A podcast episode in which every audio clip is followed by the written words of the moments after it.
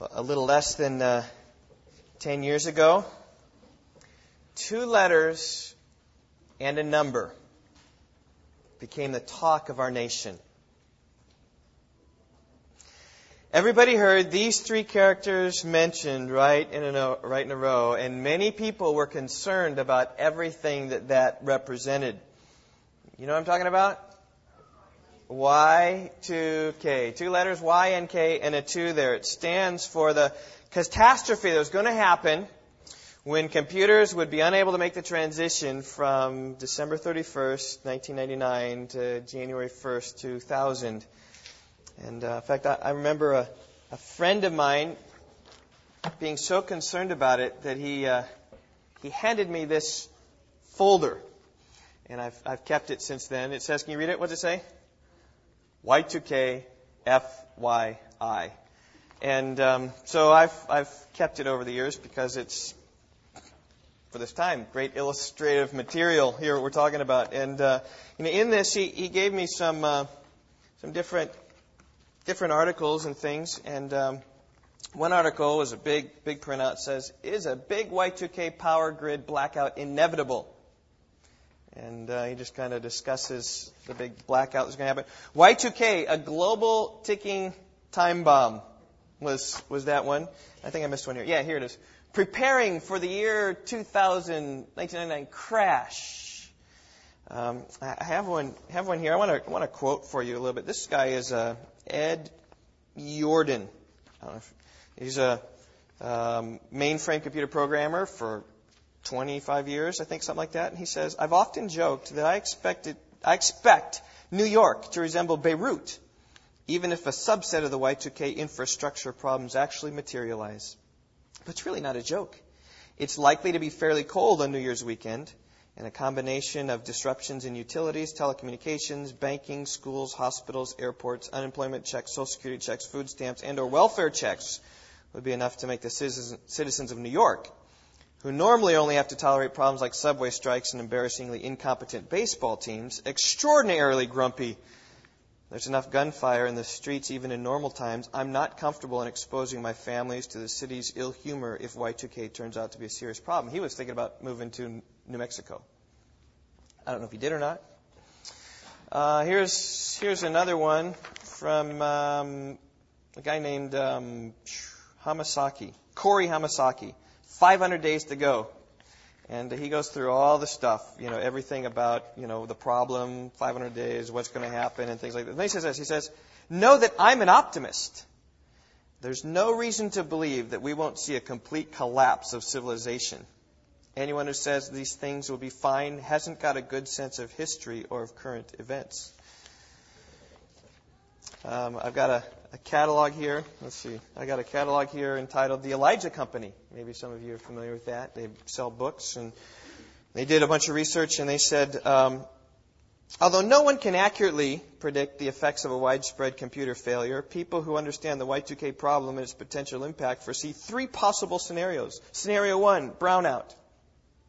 Temporary interruptions in many services for up to several months. Picture something like the aftermath of Hurricane Hugo. So that's option number one is brownout. Option scenario number two is blackout.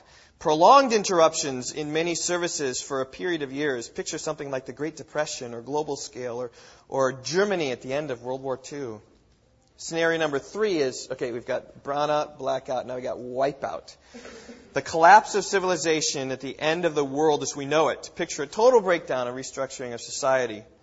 And uh, then this editorial says, We have analyzed reams of information about Y2K and have become convinced that disruptions are pos- probable. We don't know which of the scenarios above will play itself out, but we believe you would be prudent to prepare for some disruption of your lifestyle. Conclusion? So buy our books. And this was taken out in the back cover of World Magazine on uh, August 29th, 1998. Now, the reason I have all these, because I was in charge of the Y2K program at a hospital It's a computer perspective. We gathered all of our equipment. We gathered all of our software. We tested them. We were talking to utilities saying, hey, you're going to have power. Talk to banks. Talk to Walmart. Because if Walmart has what you need, if they're up and running, you're okay. And, uh, because you can't buy at Walmart, you don't need it. And um, so we did this, and I was, you know, knew everything was going on and, and was pretty comfortable. Even I remember about six months before, I talked to the church about everything is going to be a disaster, and and it was amazing how many people really continued to believe this. I was I was accosted several times speaking about saying Y2K is not that going to be a big deal. People came up and really um, said you're wrong, you're wrong. So anyway, but this is Newsweek. This is my most favorite. This is um, Michael Hyatt. Newsweek calls it the day the world shuts down and the event that could all but paralyze the planet. The Wall Street Journal calls it the, the most expensive accident of all time. Computer World says the problem is far worse than even the pessimists believe. There's no question there will be problems, and no one knows for sure how bad they'll be. That's why you need to prepare now for the turmoil we'll likely face in the event of a simultaneous system failures and ripple effect the year 2000 Y2K computer bug will bring. At the very least, you need to know how to keep your family warm without electricity. Don't forget the crisis will begin in January.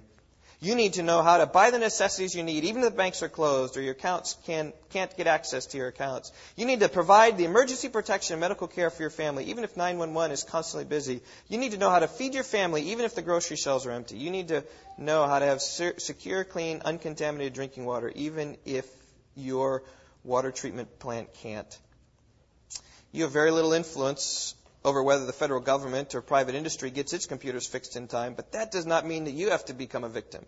You can begin by preparing now to make sure that you and your family survives the coming chaos. To assist you, Y2K consumer advocate and best-selling author Michael Hyatt has prepared a two-part family information and protection resource, the Millennium Bug Personal Survivor Kit. Everything you and your family must know to get from one side of the crisis to the other. In it, you'll find the essential information you need to get started. The complete package, six audio cassette tapes, Six audio cassette tapes. $79 sold separately. And the Y2K resource manual, right? Spiral bound, $79. Both are yours for $89 plus $4.95 shipping and handling. Savings of 50%. So get started now. The year 2000 crisis is approaching fast. You want to protect yourself and your family. It's crucial you don't get the, it's crucial you get the Millennium Bug Personal Survivor Kit as soon as possible. Don't delay. You take credit card, checks payable. For faster service, 1 800 Y2K PREP. Remember, it's better to be safe than sorry. Well, Y2K, the problem that never happened. Had many people worried about it, and had many people um, very concerned. But the ways of the people who predicted the catastrophe upon the earth weren't the way that things turned out, as we know. We can look back at those things and laugh, right? We can laugh like um, we did at my my family's house. Um, had a sister who was really worried about it, and uh, I happened to be had to be at the hospital at that time. But uh, the story goes that all of my siblings, my four sisters and their spouses, and all the kids were all at our house, and they're all watching TV. And, and, and my one sister's really nervous, and uh, so my brother takes off about 11:59 at night.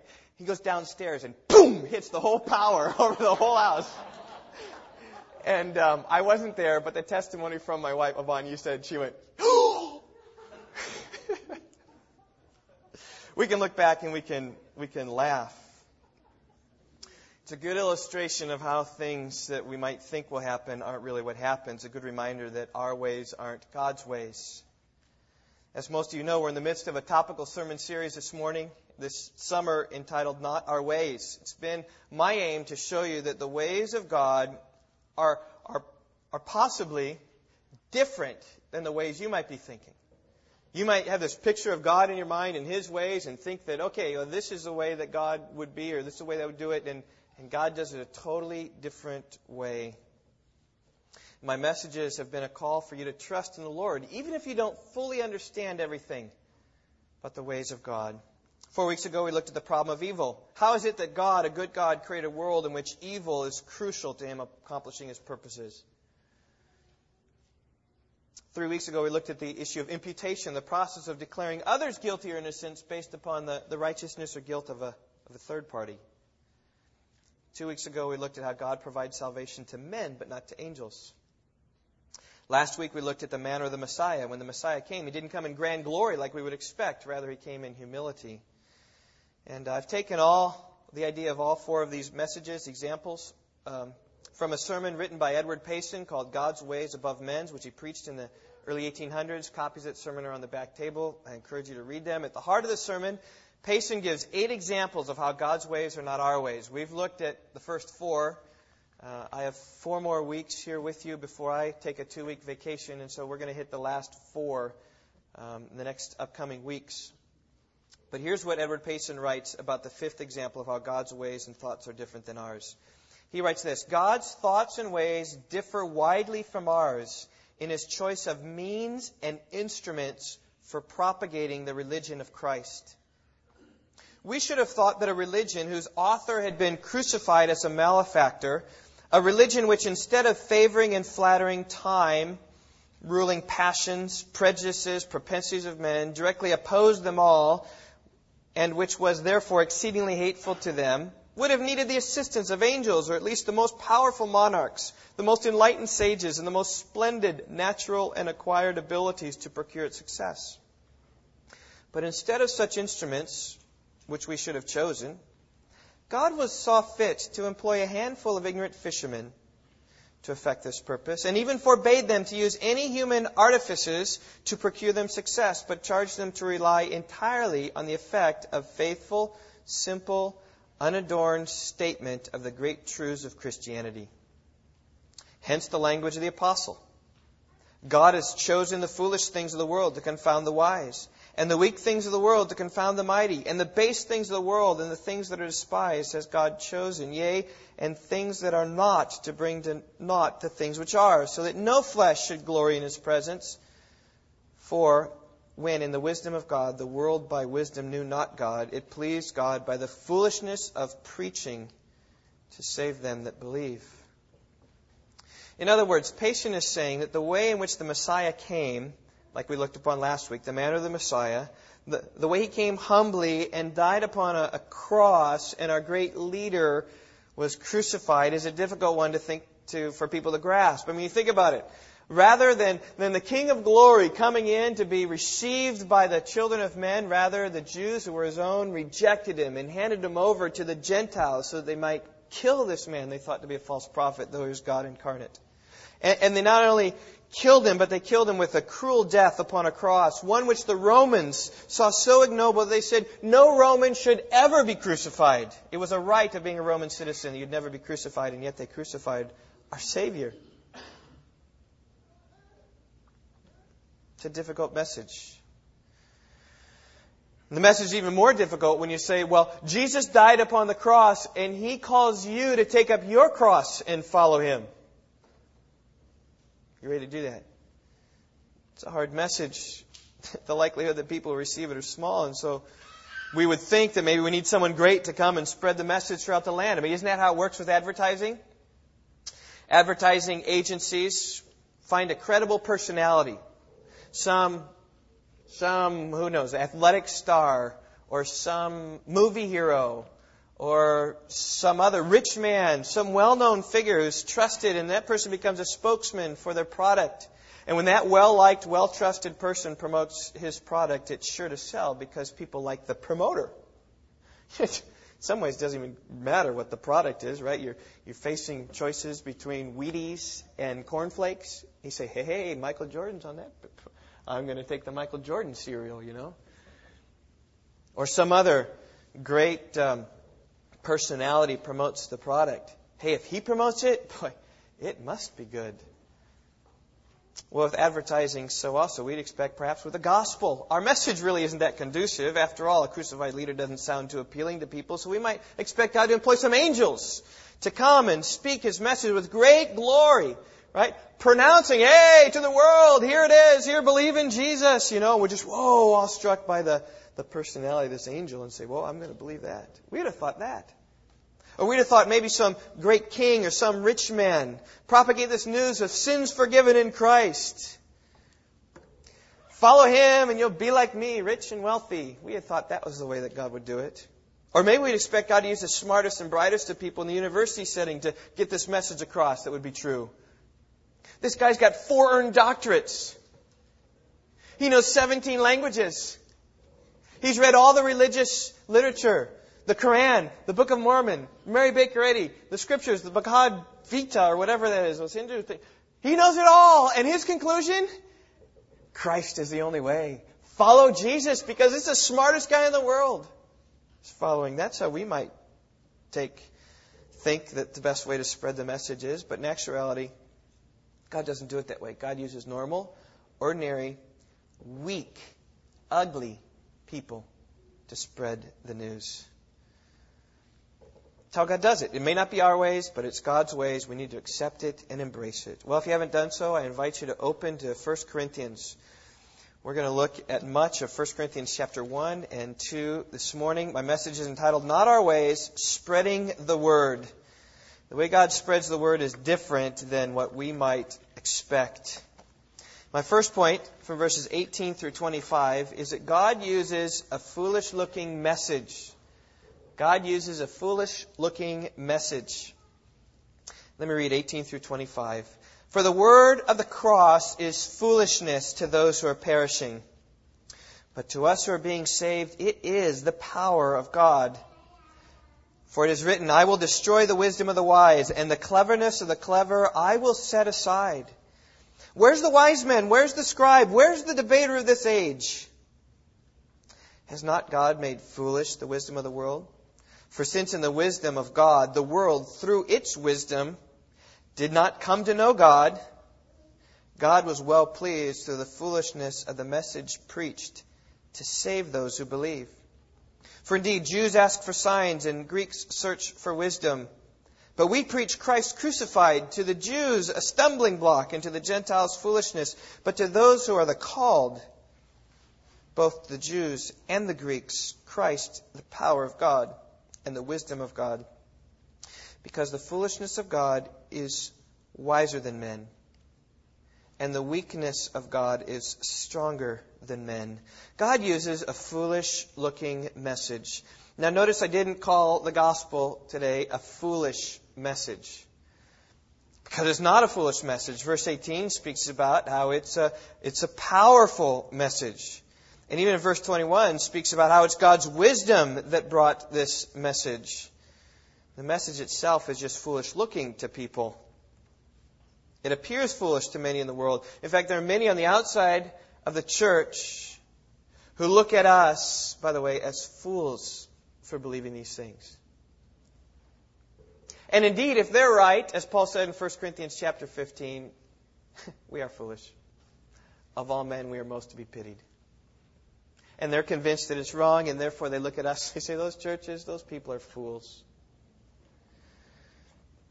In fact, that's what verse 18 says, right? The word of the cross is foolishness. You got to finish the sentence. To those who are perishing. There are those who are perishing in their sins. They've sinned against a holy God, will suffer for hell in eternity, and the message of hope comes to them, and they hear it, and they hear sins forgiven in Christ. They hear this message that Jesus tells us to take up the cross and follow him, and they don't want it. They reject it. They refuse its counsel. They prefer to go their own way and brave, brave it on their own rather than trusting in a crucified Messiah. You know, and this is a basic reality for many who live today. They've heard the message of Jesus of, the, of Nazareth. They've heard how he lived a sinful life. They, they hear of how he died a painful, shameful death upon the cross. They, they hear about how he raised again from the dead. And they hear that the death upon the cross is for sinners so that whoever believes in that message might have their sins forgiven. But forgiveness is only the starting point, right? You believe in Christ, you'll have eternal life. You'll be with God in heaven, enjoying His presence and His pleasures forever. And when people hear that, they say, nah, don't want it. In that case, they're perishing. And they perish because they consider the cross to be foolish. A few weeks ago, Phil Gusky invited me to join his office staff um, to attend a motivational seminar in the Allstate Arena, uh, just down the road, down I-90. And um, he said he'd gotten some really cheap tickets to the event, and uh, were some real, pretty respectful people were speaking. People like Steve Forbes, presidential candidate, owner of Forbes magazine. Uh, people like Colin Powell were going to speak there military general, former Secretary of State. Perhaps most popular of all, Lovie Smith was going to be there. Hope you know who Lovie Smith is. Right? For those of you visiting from Wisconsin, Lovie Smith is a famed coach here who people adore. Okay, just just checking. All right. Uh, Zig Ziglar, motivational speaker, would also be there. Several other guys I'd never heard before, and I figured it'd be interesting. I'd love to hear. I wanted to hear Lovie Smith. I wanted to hear Colin Powell, especially. I found Steve Forbes though very interesting, and some others I found interesting as well. But I, I thought it'd be good, so I joined the staff in attending. The arena was crowded. About 10,000 people were there. It was an amazing event. 10,000 people there, a lot of, a lot of raw, a lot of things like that. And to my surprise, the entire event turned out to be an evangelistic outreach. I was shocked. And I think now I understand why the tickets were so cheap. Perhaps it was subsidized to get a lot of people there. Pull out the biggest and the brightest and the, the, um, the best people, salespeople, you know, around the Chicagoland area to hear these big name speakers get fired up to be able to make all these sales calls and get, you know, turned down, turned down, turned down. Shortly before lunch, a guy named Peter Lowe presented the gospel. He spoke for probably half an hour, went through a very adequate presentation of the gospel. You know, there might be some subtle things I could criticize, but I was very satisfied with what he, he talked about. He talked about God being a holy, righteous God. He talked about our sin Right? Keeping us from God and how Christ bridges the gap and how we need to believe and trust in Him, repent from our sins. And He gave opportunity for anyone who wanted to. 10,000 business people, secular event, like, Pete, like um, Paul on Mars Hill, gave them the opportunity to pray the sinner's prayer. I was shocked by His boldness, but I was praying, God, bring the word strongly, bring it strongly, convict hearts of sinners. May the gospel come. I don't know the fruit of the message that He gave. But I did get one person's perspective. You know, it was fairly dark, you know, because everything was focused there up the center stage, and and uh, Phil and I were up in the second balcony where it was all dark, and, and I saw this guy playing with his handheld device, you know, and it's I, I don't know, it was a BlackBerry or phone or something like that, and he's text messaging or sending some kind of email or something, and and and I kind of kind of happened to look at one point, and he's emailing, and all I got to see was like one sentence, two sentences, just something like this. I'm here at the Allstate Arena at a motivational seminar some pretty cheesy things are going on. That's what he said. That was his words exactly. Some pretty cheesy things are going on. It's how many people view the gospel. View it as cheesy. View it as, what's this? The guy had no interest in the things of the Lord, I can tell. He called it cheesy. Those are the people who are perishing because the cross is foolishness to them. But in God's gracious dealings with men, there is another group of people. Those who hear the same message, and it comes differently to them. They don't find it foolishness, rather, they find it powerful. They find it the power of God, as it says there in verse 18. And that's the testimony of many of us here this morning. We've come to embrace this message. We believed it. And, and in our experience, right, the, the gospel's worked powerfully in our lives. We've seen the power of, of sins forgiven and the joy that that gives to conquer some of the difficulties of life. We found it to be powerful. And there's a reason why God has chosen things this way. There's a reason why God has chosen some who are perishing and some who are being saved. And the reason why is this is verse 19 through 21. It's written, I will destroy the wisdom of the wise and the cleverness of the clever I will set aside. Where's the wise man? Where's the scribe? Where's the debater of this age? Has not God made foolish the wisdom of the world? For since in the wisdom of God, the world through its wisdom did not come to know God, God was well pleased through the foolishness of the message preached to save those who believe. Right, here's the idea. There's many in this world who think themselves to be wise. There are many in this world who think that they got everything figured out. And so God so decreed that when this message of the gospel would come, it would defy even the smartest, wisest of people. It'd be like a puzzle that they simply can't figure out. But in God's wisdom, it's not because it's so hard and sophisticated, it's because it's so simple that they refuse to believe it. That's what God has said. Where's the wise men? God's made foolish the wisdom of the world. Verse 21. In the wisdom of God, this means that God planned it that the world, through its wisdom, though it tried to know God, did not come to know God. God had another plan. God destroys the great wisdom of men by giving a simple solution that they won't accept. It's a little bit like a game sometimes I play with my kids. My kids are uh, of that age that they like playing on playgrounds. And uh, particularly Hannah has been interested, saying, Dad, make me an obstacle course. And so, you know, I'm looking before this whole thing with swings and bars and monkey bars and steps and ladders and slides. And I say, okay, I don't know why I do this. I always say, okay, you're going to go from this slide here to this slide over here. And as you go across it, you can't use your left hand. You know, so she tries to go across it just like that. It's really fun. I say, well, you can't, you can only use one foot. You know, so she tries to hop through the thing. Or sometimes I, you know, it's colored different ways. And sometimes I say, well, you can, um, Try to go from slide to slide without touching anything yellow. And I remember one time she did that. She was on this slide and she said, Oh, Dad, that's easy. And I was looking across, there's lots of yellow things. I didn't think it was easy. And so she was on the slide, and so she stepped on the slide, then she steps off, and she walks over this way, not on the playset, and then steps on the slide. I said, Dad, I did it. Like, What are you talking about? I didn't touch anything yellow. The wood chips are brown, Dad. And, and thereby, she had a solution that was so simple. I wanted to go the hard way. And that's how it is with people. And God says, okay, hey, look, look. To get from this slide to that slide, you just walk along the wood chips and come and you get to this slide. Say, no, no, it's going to be much more difficult. We got to go through this thing without touching yellow. You know, we got to try to climb through this. Big, and they can't do it. But they, they insist that they want to do things that way rather than the simple way which God has done. And in that way, God confounds the wisdom of the wise. That's what the wisdom of the gospel is about. We're placed on this earth with the incredibly difficult, I say it, impossible task of fully knowing God, being right with Him. And someone comes along and says, Well, it's not really as difficult as you think. You're trying to navigate life.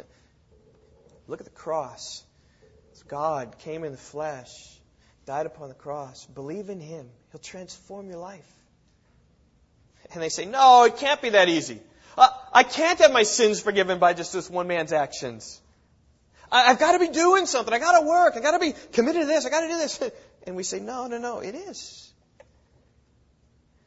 In God's kingdom, you just walk around. Listen, if you had to get through the whole playground, you need to be really smart, first of all, to figure out which path to take. And then, second of all, you have to be really strong in order to do that. And, and that way, only the smartest, strongest people would be saved. But, but God has done it a different way. God has allowed anybody who walks to be saved.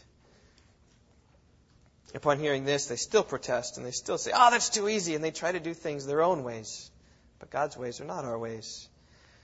And the result is they end up, verse 21 says, not knowing God. Now, the reason why people reject the message is varied. We have two reasons here in verses 22 and 23. We see Jews looking for signs and wonders, yet stumble at the cross.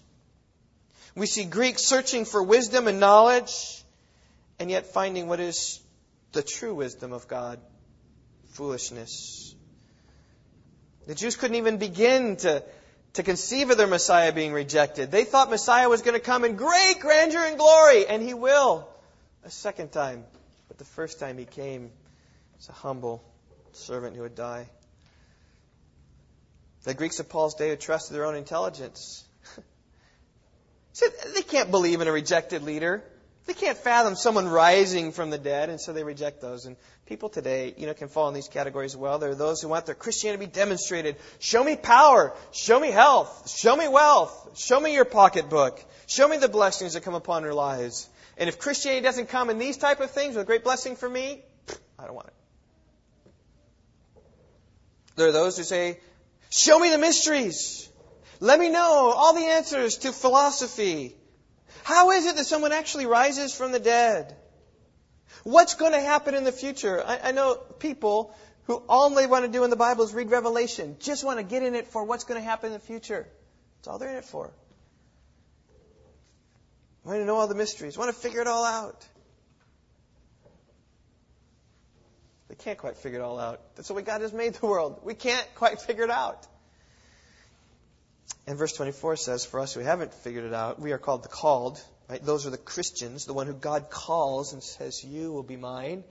Of both Jews and Greeks who maybe at one time were searching for signs, maybe at one time were searching for wisdom, those are called and found in Christ Jesus to be the power of God. And God has done this specifically so that even God in his foolishness, what says in verse 25, if God is foolish, it's wiser than men, and the weakness of God is stronger than men. Wisdom and power are both experienced in the cross of Christ for those who believe. Well, that's our message. It's a foolish looking message, but it's the one that God is spreading in our world today. But that's not all that's foolish looking in the ways of God. He also uses foolish looking messengers. We get that at the remaining part of chapter 1. Consider verses um, 26 to 31. For consider your calling, brethren. Right? Consider how it is that you were saved. There were not many wise according to the flesh, not many mighty, not many noble. But God has chosen the foolish things of the world to shame the wise, and God has chosen the weak things of the world to shame the things which are strong, and the base things of the world, and the despised God has chosen the things that are not, so that he may nullify the things that are. Verse 29 is a key verse. We'll get back to it. So that no man may boast before God. But by his doing you are in Christ Jesus, who became to us wisdom from God and righteousness and sanctification and redemption, so that just as it is written, let him who boasts boast in the Lord. These are the sovereign ways of God. Notice verse 26, we see God's calling of the Corinthians to salvation. Just consider who God chose. Right? See, God chooses those who will be saved. That's what this verse says. In our experience, certainly we choose God, but fundamentally it's because God chooses us. That's what verse 30 is about, right? It's by His doing you're in Christ Jesus. We're in Christ because of what God did for us. Our, origi- our salvation originates in Him. It's God's working. And when He calls you, you'll come. But there are particular types of people that God calls into salvation. It's the point of verses 26 through 28. 26 describes them. Consider your calling, brethren. There are not many wise according to the flesh, not many mighty, not many noble. When God chooses those who be in His church, He doesn't call the wise of this world. He doesn't call the strong of this world. He doesn't call the rich of this world. Who's in the church? It's those the world who the world would consider foolish and weak and ordinary. See, the church isn't filled with a bunch of really smart people. The church isn't filled with a bunch of really strong people. The church isn't filled with a bunch of really rich people. on the other, on the one hand, I mean, this is really quite easy to understand, right? Think about how it is that you enter the kingdom of God. How is it that that takes place? You come to the end of yourself. That's how you enter the kingdom of God. You find out, I've got no hope in myself. You enter the kingdom of God by realizing you're not smart enough to figure everything out on your own. You enter the kingdom of God when you realize that you need help because you are weak. You enter the kingdom of God when you realize that by way of worldly possessions, ultimately, they mean nothing to you. They can buy nothing before God. You come in poverty before God. That's why God is called the weak, foolish, the poor to be rich in faith. Who God calls. It's really interesting when Jesus encountered these type of people, when Jesus encountered wise people, he rebuked them. When he encountered strong people, he rebuked them. When he encountered rich people, he rebuked them. Because that's not how you get into the kingdom of God. It's not those ways. God calls it different ways. I mean, think about when he encountered the wise people. Matthew 22. These people were wise in their own eyes, asked Jesus all these questions, try to trip him up in what he said. He turned it back and showed himself how wise he was. In fact, where there's some wise people of Chorazin, Bethsaida, and Capernaum who had rejected him, Jesus prayed, I praise you, Father, Lord of heaven and earth, that you have hid these things from the wise and intelligent and you've revealed them to babes. Because, God, that's your plan. Matthew 11:25. It was pleasing in your sight, is what Jesus said. It's because the gospel to wise people won't make sense. It's not the ways of God. When Jesus encountered those who trusted themselves, right? They were strong. Jesus told the parable. Two men went up to the temple to pray. One a Pharisee, one a tax gatherer. The, the Pharisee stood. Oh, I thank you that I'm not like other men. I pay tithes of everything that I get. I fast twice a week. I'm not an unjust swindler, adulterer like this guy over here. And then this guy over here was so, so depressed in his sin, he didn't even lift up his eyes to God and said, God, be merciful to me, a sinner. So he beat his chest. And, and Jesus said, This one went down justified, not the other. See, because it's not in your strength and your righteousness that you come before God. It's in your brokenness. Everyone who exalts himself will be humbled. He who humbles himself will be exalted. It's weak beggars who will be justified in God's sight. And God chooses the humble of the world to exalt. Think about when Jesus encountered the rich of the present world. Right? You think about the rich young ruler. How did Jesus deal with him? He said, You're a rich man.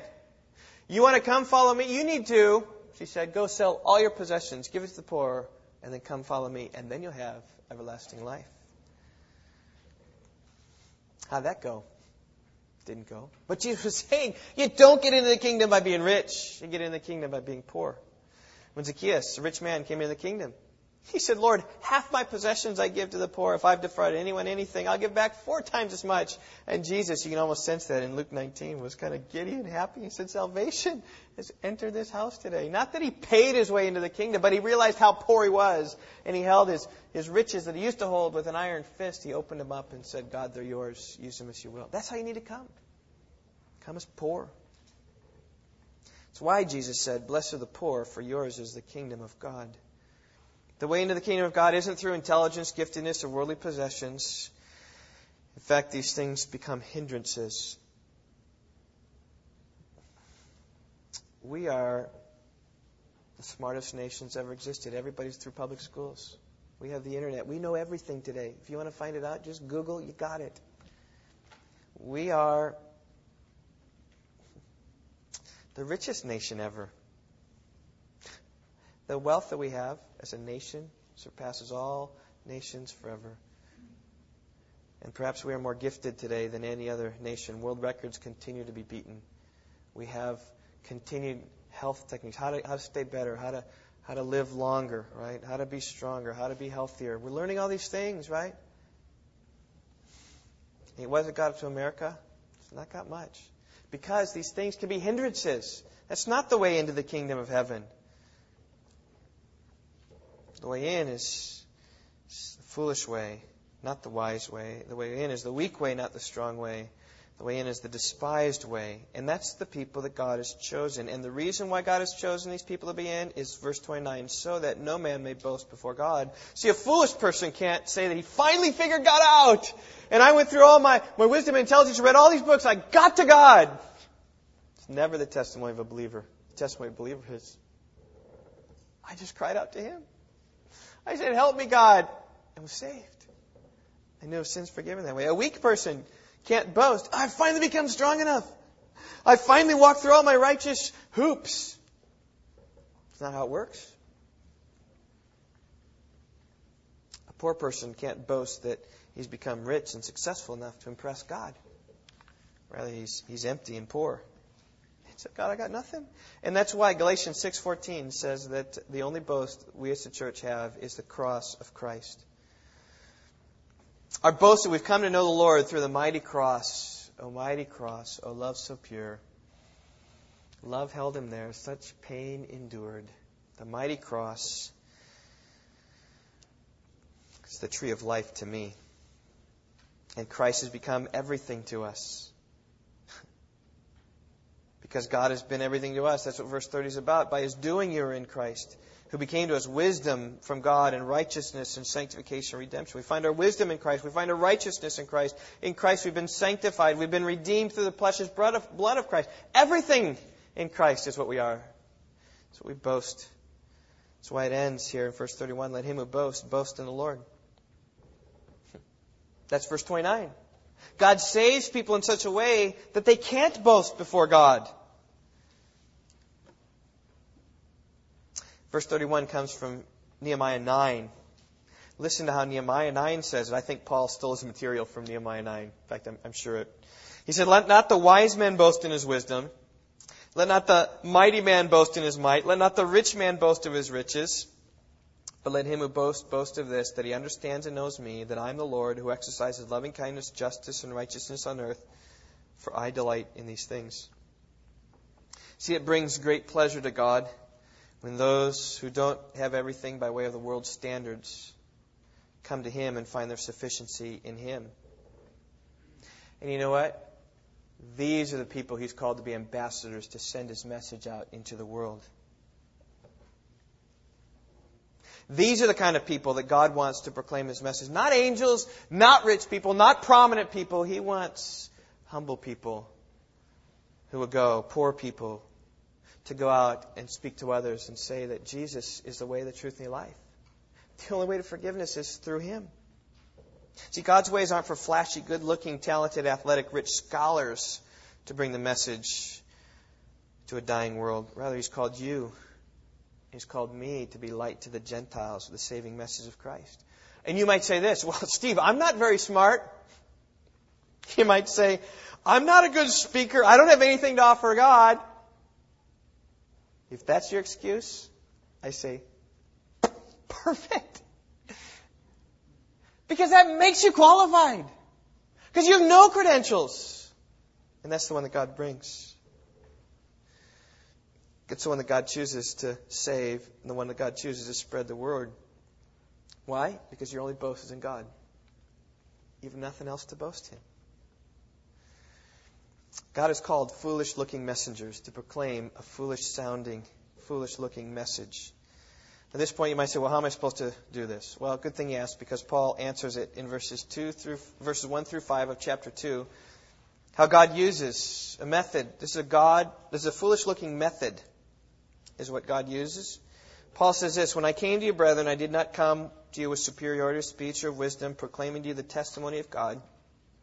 For I determined to know nothing among you except Jesus Christ and Him crucified. I was with you in weakness and in fear and in much trembling. And my message and my preaching were not in persuasive words of wisdom, but in demonstration of the Spirit and of power, so that your faith would not rest on the wisdom of men, but on the power of God. Now, the method of the Apostle Paul is the paradigm of our method as well. The same way that Paul preached the gospel is the same way that we ought to preach the gospel as well. And we see three characteristics of this message. First of all, it's simple, verses 1 through 2. It's not, as he says, superiority of speech. It's not superiority of wisdom. It's a simple message, verse 2 Jesus Christ and Him crucified. Simple. You want to talk to someone about Christ? What do you do? You say, Believe in Jesus, the one who was crucified.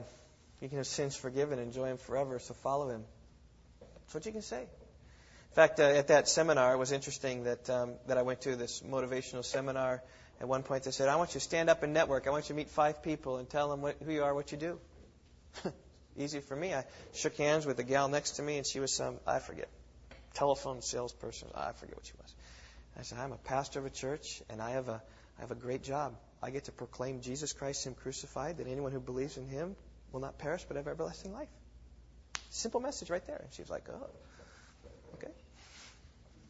She didn't want much of it, but it's a simple, single message. And then you can, you know, expand from it there, but you're looking for an easy message to say. Just say, hey, Jesus Christ. Believe in Him. Believe in Him crucified and resurrected for sins. Now, what's really astonishing here in verses 1 and 2 is the historical context was taking place in Corinth in those days. Today, we look up to the great athletes of our land, right? The guys who are the biggest and strongest, can run the fastest, or can hit that little white ball the furthest, or with the greatest amount of touch. Those are the ones who are famous, who get all the money, or, or the actors who, who make us really feel like, you, you were a pirate in the Caribbean. Those are the guys that we really lift up and exalt because of their abilities, right? They get millions of money, highly, held highly, richly rewarded.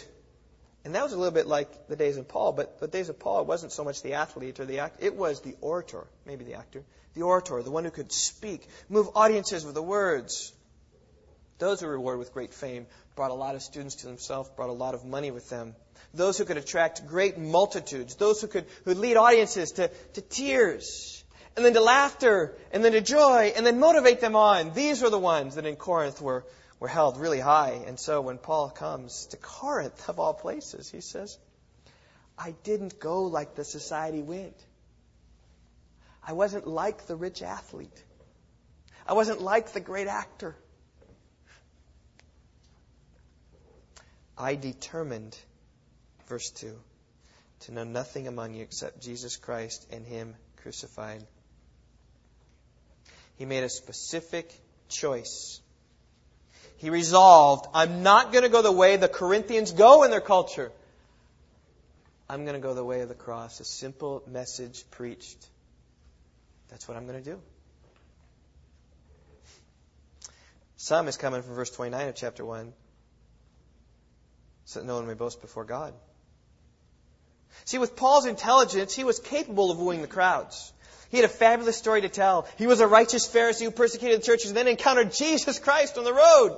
Whoa, did that rock his world. And then he changed and then he now became a preacher of righteousness. And, and he didn't shy away from those things, but he was very careful to make sure that his own life and intelligence didn't overshadow the life and death of Jesus Christ.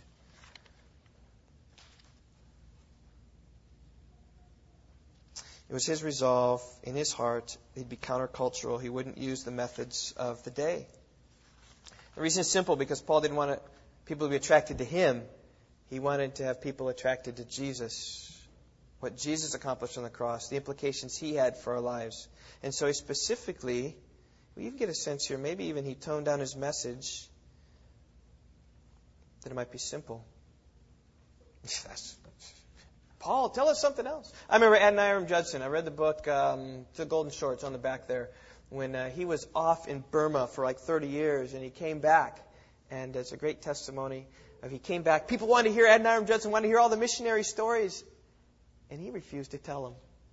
When he stood in front of a church body, he just told of Jesus Christ and crucified. He said, "That's the best story to tell. All these others are nothing." That was a great example of doing what the Apostle Paul did. He had a great story to tell, but he didn't. He talked to others about about Christ and crucified. So when you talk with others about Christ, you don't need to know all the philosophical answers.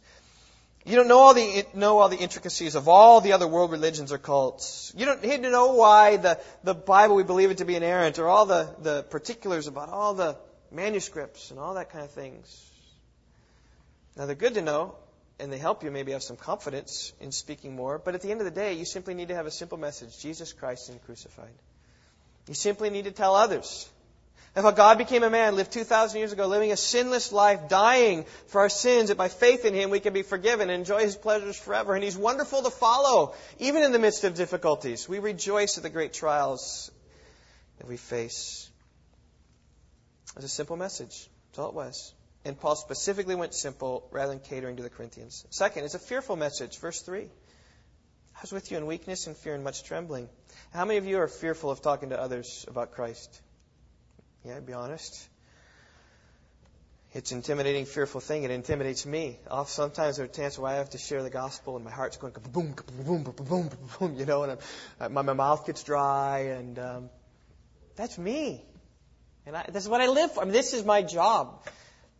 Doug, does your heart ever start pounding when you're doing machining, like metal parts? Oh, machining this metal part. Oh.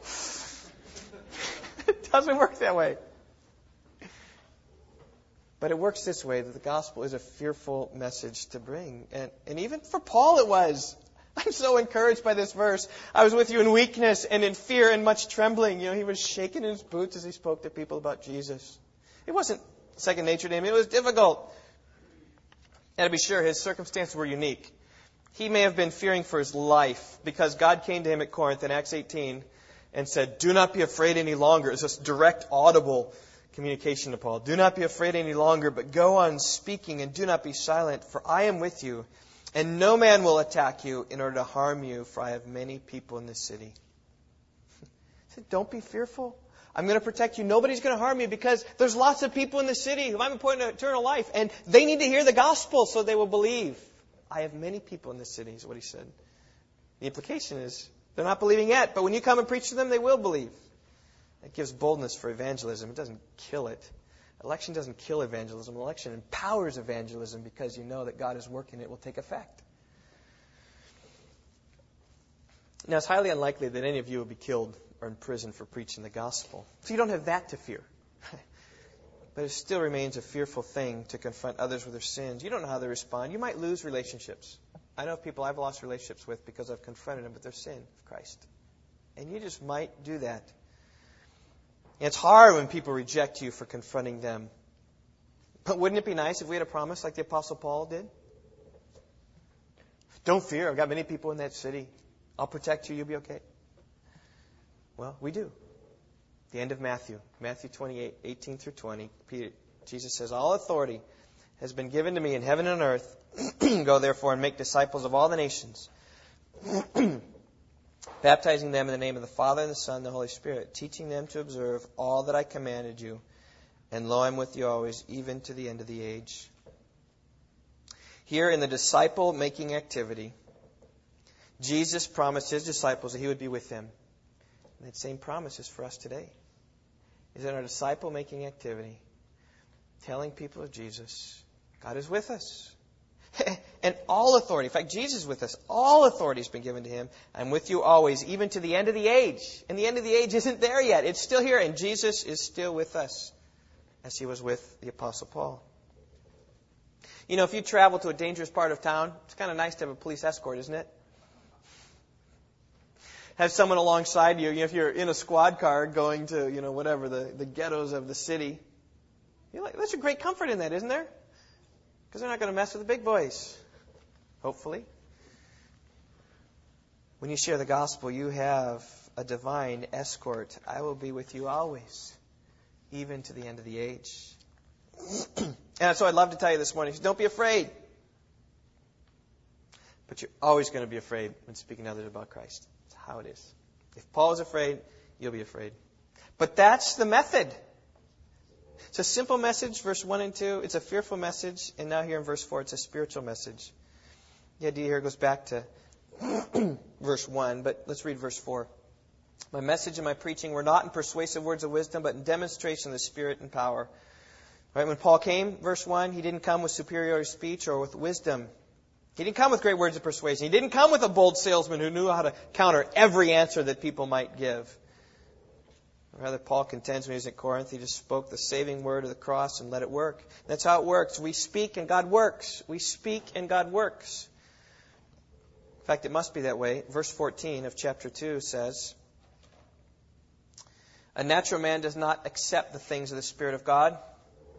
We speak, doesn't accept it. Because they're foolishness to him, right? That goes back to chapter 1 the natural man, right? That's the one who has not been enacted upon by the Spirit of God. And in fact, he cannot understand the words you're going to speak to him. He can't understand them. Why? Because they're spiritually appraised, or they're spiritually discerned, or they're spiritually understood. And the idea here is that a man needs to be a spiritual man first until he understands what you're talking to him about. A natural man cannot understand because they're spiritually discerned. A natural man isn't a spiritual man.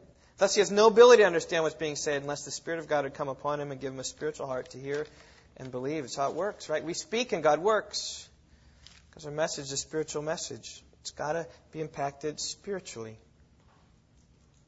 Well, this morning we need to finish here in verse 5. this verse really brings a purpose behind Paul's methodology of why he preached a simple message, why he preached a fearful message and a spiritual message. It's so that, verse 5, and this is so key, so that your faith would not rest on the wisdom of men, but on the power of God. you know, we need to be careful in the things that we do in telling others about Christ. We need to make sure that our that should we persuade them to follow Christ, that it's not based upon us.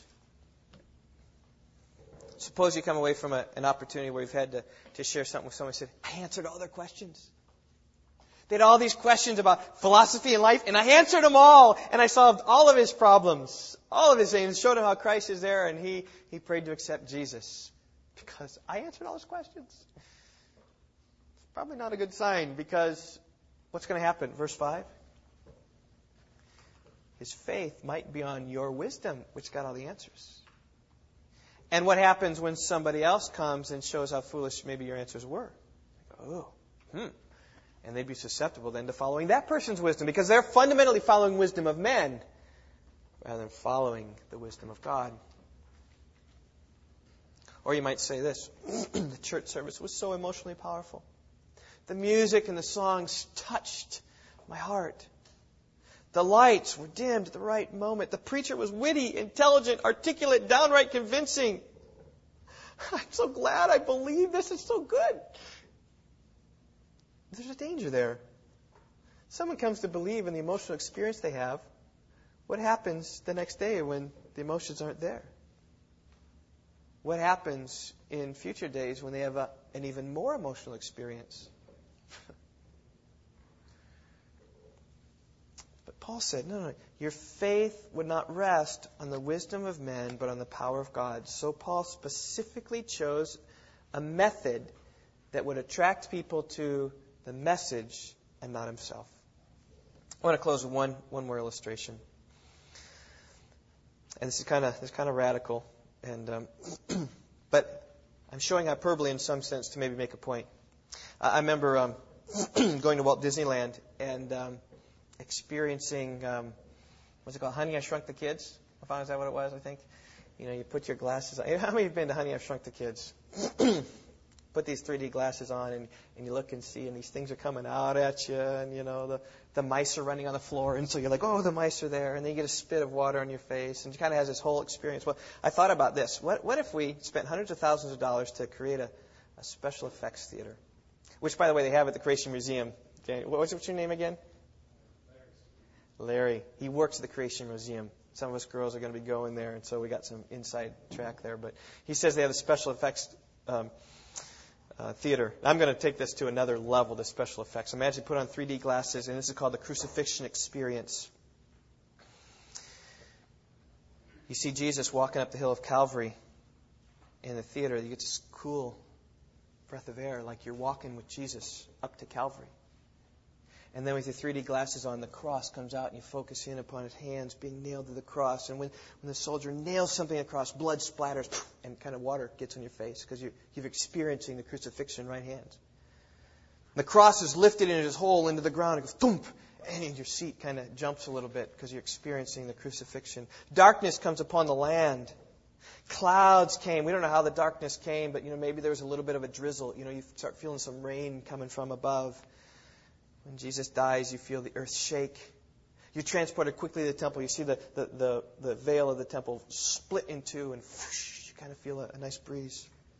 You see the tombs open, and you see these people walking among the audience who are now risen from the dead. And then you're taking the tomb where Jesus lay, and the theater goes perfectly dark, perfectly still.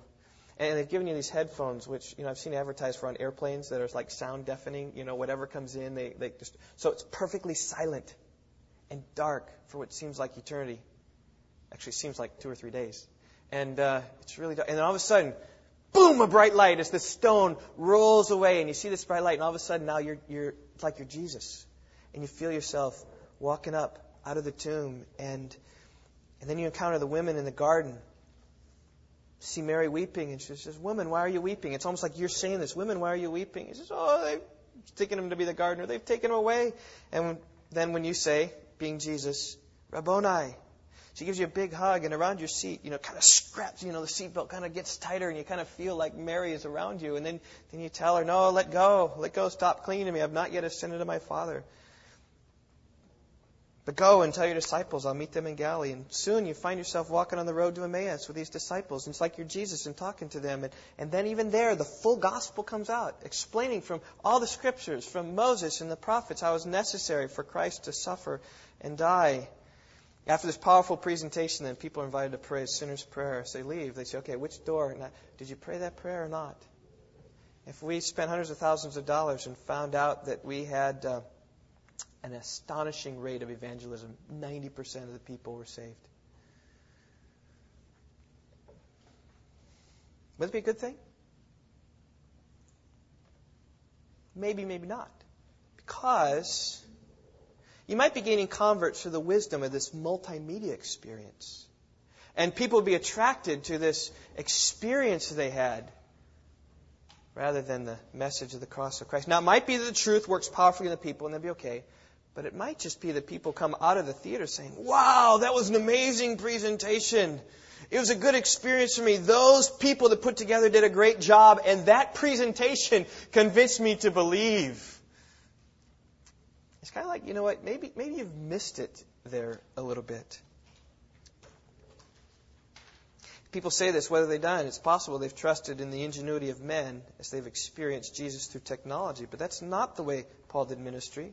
It's debate later whether Paul would have done ministry that way because he wants, verse 5, faith of people, to rest, not on the wisdom of men, but on the power of God. D.A. Carson says, these verses, verses 1 through 5, don't prohibit diligent preparation, passion, clear articulation, and persuasive presentation. Rather, they warn against any method that leads people to say, What a marvelous preacher!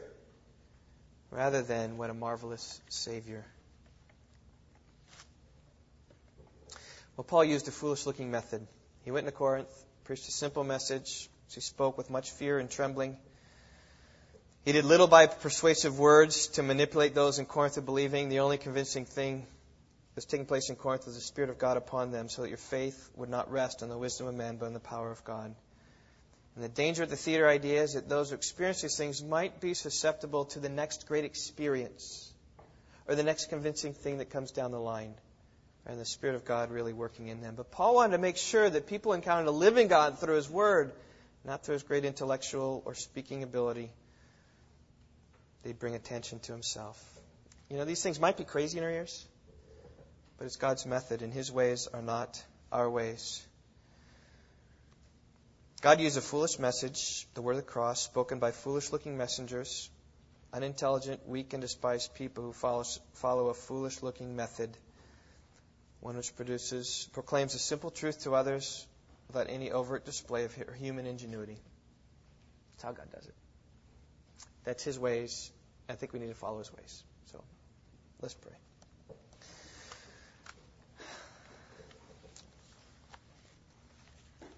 Lord, I pray that you would make us bold for the gospel of Christ. Make us bold to be out and proclaim Jesus to our neighbors, to our friends, to our family. Lord, we're not restricted by these things, but these are the things that give us a way how to do it. I pray we'd realize we have a foolish looking message so we aren't surprised when people reject it. I pray we'd realize that we're foolish looking messengers. Lord, not many of us are wise or noble. I pray that we would realize that we have a foolish looking method that simply talks to people and tells them and trusts the Spirit of God to work in their hearts. And Lord, I would pray you'd encourage us here at Rock Valley Bible Church with converts who would hear the message and be transformed by it and be changed, Lord, for your glory I pray in Christ's name. Amen.